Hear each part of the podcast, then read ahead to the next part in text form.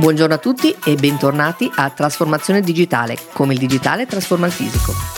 Sono Francesca Frattini e oggi parleremo dell'Agenda 2030 per lo sviluppo sostenibile e cercheremo quindi di capire, al di là dei nomi, dei numeri, eccetera, in concreto che cosa devono fare le aziende con questo tema che sta diventando, e giustamente, sempre più rilevante e soprattutto con questa scadenza che è sempre più prossima.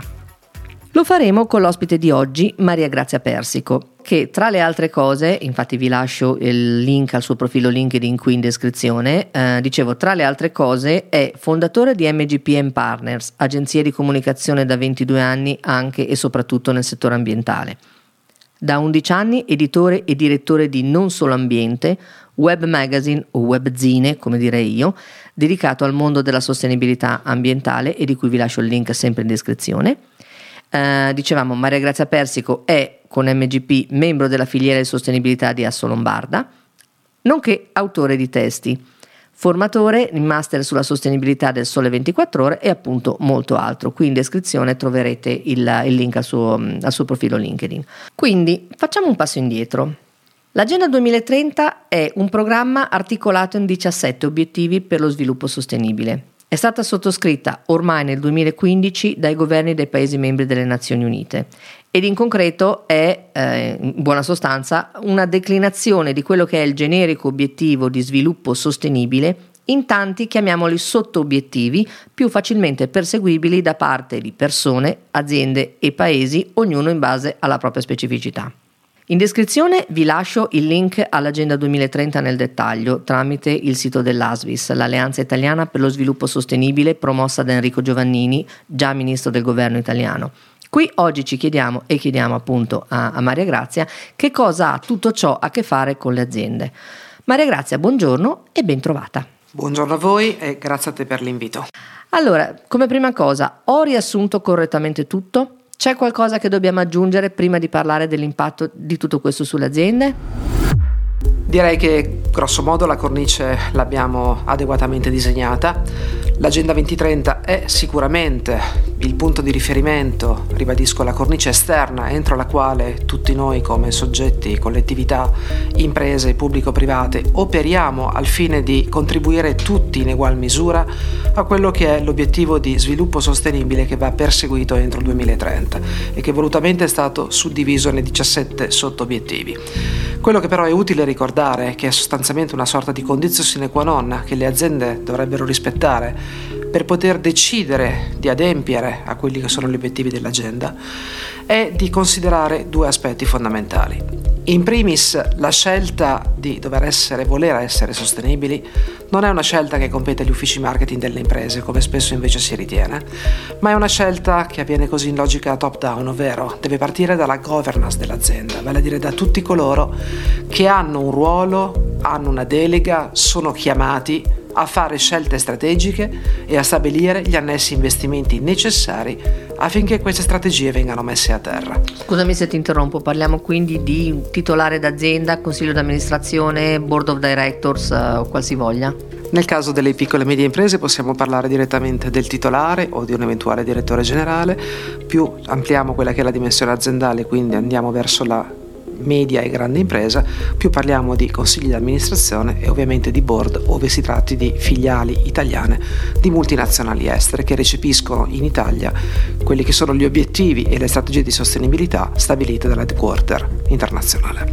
Perfetto, grazie. Ovviamente quando parliamo di sostenibilità, al di là di fare appunto questa precisazione, vale a dire non deve essere una decisione del marketing, ma deve essere una decisione di governance.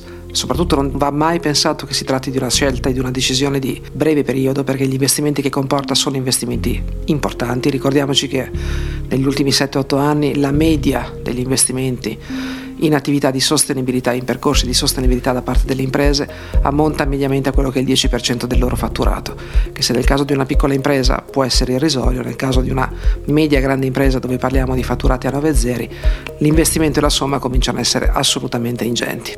Assolutamente. Dato che l'investimento appunto è di questo livello, va da sé che la consapevolezza che si tratti di un percorso che una volta intrapreso ha una sorta di feedback dove non è più possibile tornare indietro, quindi c'è una sorta di effetto boomerang garantito, la scelta deve essere estremamente ponderata. E da che cosa deve essere dettata? Deve essere dettata dal fatto di sapere che mai come in questo momento, perché ricordiamoci che la sostenibilità in Italia è fenomeno, diciamo, conosciuto da circa 10 anni, di certo a livello internazionale, perché è da lì che inizia la mia esperienza. Stiamo parlando di un fenomeno che ha almeno 30 anni di storia, poi ovviamente non veniva chiamato, non aveva l'accezione di sostenibilità diretta, ma aveva altri tipi di accezioni. Di certo oggi sta diventando un vero e proprio driver di competizione e di concorrenza per le imprese. Perché? Perché permette e prevede che l'azienda presti attenzione a quelli che sono gli impatti che genera sulle 3 variabili fondamentali, che sono rispettivamente la variabile sociale, quindi il contesto sociale dell'attività che svolge, il contesto ambientale e, non ultimo, il contesto economico. Cosa vuol dire misurazione dell'impatto e valutazione dell'impatto? Vuol dire che se all'inizio, e parliamo praticamente dei primi anni 80 a livello internazionale, le 3 normative di base che venivano prese in considerazione per valutare quelli che erano gli impatti erano lo Statuto dei lavoratori, l'SA 8000 per quanto attiene la variabile sociale, il codice AA1000 per quanto riguarda il criterio di doppia accountability per quanto attiene la variabile economica e l'ISO 26000 per quanto attiene la variabile ambientale. Oggi l'evoluzione del fenomeno ha fatto sì che, grazie all'attività condotta da enti e istituzioni che hanno potere normativo in merito, le nuove normative che ci sono state realizzate e che sono presenti sul mercato ci permettano di avere una misurazione certa e contestualizzata, per cui poter dire che un'azienda è più o meno sostenibile in base al fatto che registri un ranking compreso all'interno di certi intervalli di valore dettati dalla misurazione e dalla rendicontazione che vengono adottati. Ora, sostenibilità è tutto e sostenibilità è niente, questo è quello che si dice e che si sente in giro. Perché? Perché fondamentalmente non esistono ancora un'informazione adeguata, non esistono ancora adeguate attività di sensibilizzazione e di disseminazione che sono invece proprie di questo tipo di fenomeni. Dall'altra parte però vi è assolutamente una maggiore necessità, quindi una maggiore domanda, se vogliamo parlare in termini economici, che non sempre riscontra un'adeguata offerta dall'altra parte. Cosa intendo dire con criterio di domanda e offerta? Intendo dire che il cittadino, quindi il consumatore, nel caso praticamente dell'azienda, l'azienda compratrice rispetto all'azienda venditrice, ritengono che la sostenibilità costituisca poi una sorta di terzo soggetto sul quale far coinvolgere i rispettivi interessi, quindi colui che vende rispetto a colui che compra, in modo tale che la stessa sostenibilità sia in grado di creare una sintesi tra le rispettive necessità e permettere ad entrambi di perseguire una relazione win-win e quindi di fare rispettivamente fatturato. Ecco, ti fermo un attimo e ti chiedo di spiegare un attimino meglio questo concetto e questa sostenibilità come punto d'incontro, diciamo, tra domanda e offerta. Allora, mettiamoci nei panni come cittadini e come consumatori. Ottimo. Ci rendiamo conto, banalmente, guardando televisione, leggendo giornali, quotidiani, testate trasversali, camminando per strada, quindi essendo colpiti da qualsiasi forma di messaggio, che oggi il termine sostenibilità non sempre è adottato in contesti, vuoi perché parla di prodotti di determinati settori o di altri, dove il termine sostenibile è di facile comprensione. Faccio un esempio. Se io parlo di uno strumento volto ad essere utilizzato per pulire i parchi, automaticamente va da sé che il termine sostenibile lo digerisco meglio, perché vedo una comunanza tra lo strumento e l'oggetto che è dettata dall'ambiente. Se invece mi trovo praticamente a guardare determinati messaggi e a vedere che la giacca di un determinato marchio viene dichiarata sostenibile perché è realizzata con riuso o riciclo di altrettanti prodotti, se qualcuno non mi spiega da dove nasce questo criterio di sostenibilità, io faccio fatica a io inteso come rappresentante della collettività, faccio fatica a capire e comprendere qual è il reale messaggio che mi vuole dare. Perché? Perché sicuramente il marchio XY ha realizzato quel prodotto perché dall'altra parte esisteva un mercato dove i concorrenti ormai utilizzavano la leva della sostenibilità come elemento differenziante, quindi come driver di competizione e di concorrenza, quasi sicuramente vi era anche un pubblico che iniziava a credere e a chiedere prodotti realizzati nel rispetto dell'ambiente entro il quale ognuno di noi vive ed opera e che fossero venduti a dei prezzi accettabili in base al tipo di produzione fatta e che fossero stati realizzati nel rispetto praticamente di coloro che li producono, quindi non utilizzando lavoro minorile o similare. Quindi il mio giubbotto che ho comprato e che all'interno c'è scritto che è stato prodotto riciclando, non ricordo se 15 o 16 bottiglie di plastica, cioè il produttore mi sta mentendo o è vero? Cioè è sostenibile il prodotto o è un greenwashing, giusto per utilizzare una parola che è un po' sulla bocca di tutti? Questo dipende dalla strategia che a monte ha adottato il produttore e questo è facilmente scopribile, mettiamolo in questi termini, andando a guardare qual è la politica di sostenibilità che l'azienda ha perseguito, perché ovviamente se si tratta solo di un messaggio fake posizionato su un prodotto, quello è puro greenwashing. Non è greenwashing quando vi è una strategia a monte, quindi una strategia di impresa che prevede anche un'attività di green marketing e la produzione di un prodotto secondo i criteri green, che però non vuol dire assolutamente aver fatto greenwashing. Ecco, ti fermo anche qua, perché in effetti, come anticipavi anche tu prima, qui c'è un grossissimo problema con le fonti, cioè dove possiamo andare a ricercare se effettivamente un'azienda ha una strategia reale in termini di sostenibilità o è tutta un'operazione di puro marketing di facciata? Allora, vi è sicuramente un approccio di natura etica che può essere analizzato e poi vi è un criterio di misurazione reportistica dal quale non si può prescindere. Un approccio etico cosa vuol dire? Ricordiamoci che l'Italia è il paese della ISO 9001, quindi quando replicheremo anche nel settore della sostenibilità, in parte lo stiamo già facendo, il fatto di produrre secondo dettami legislativi, vale a dire norme o decreti predefiniti, automaticamente questo metterà tutti in area di comfort che quello che stiamo acquistando o quello di cui stiamo discutendo ha una fonte certa on top.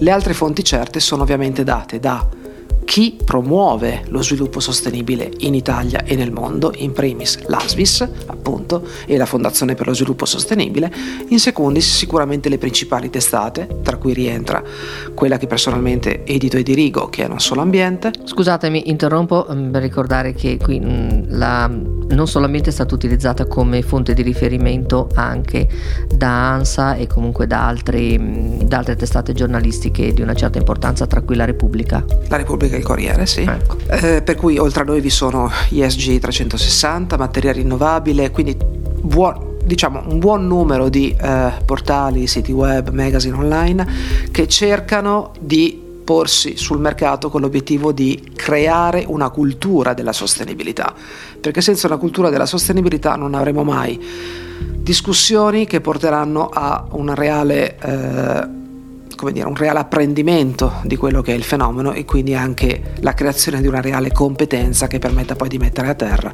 quelle che sono le azioni che vengono richieste e i risultati che occorre conseguire. Tornando a noi, quindi tornando a cercare di capire come debbano essere le fonti, va da sé che le fonti debbano per definizione essere vere, lecite e legittime. E come le troviamo? Le troviamo in tutti coloro che si fanno promotori oggi e grazie a Dio da quest'anno, vale a dire 2024, è previsto l'inserimento e l'introduzione sul mercato di circa 24 norme nuove.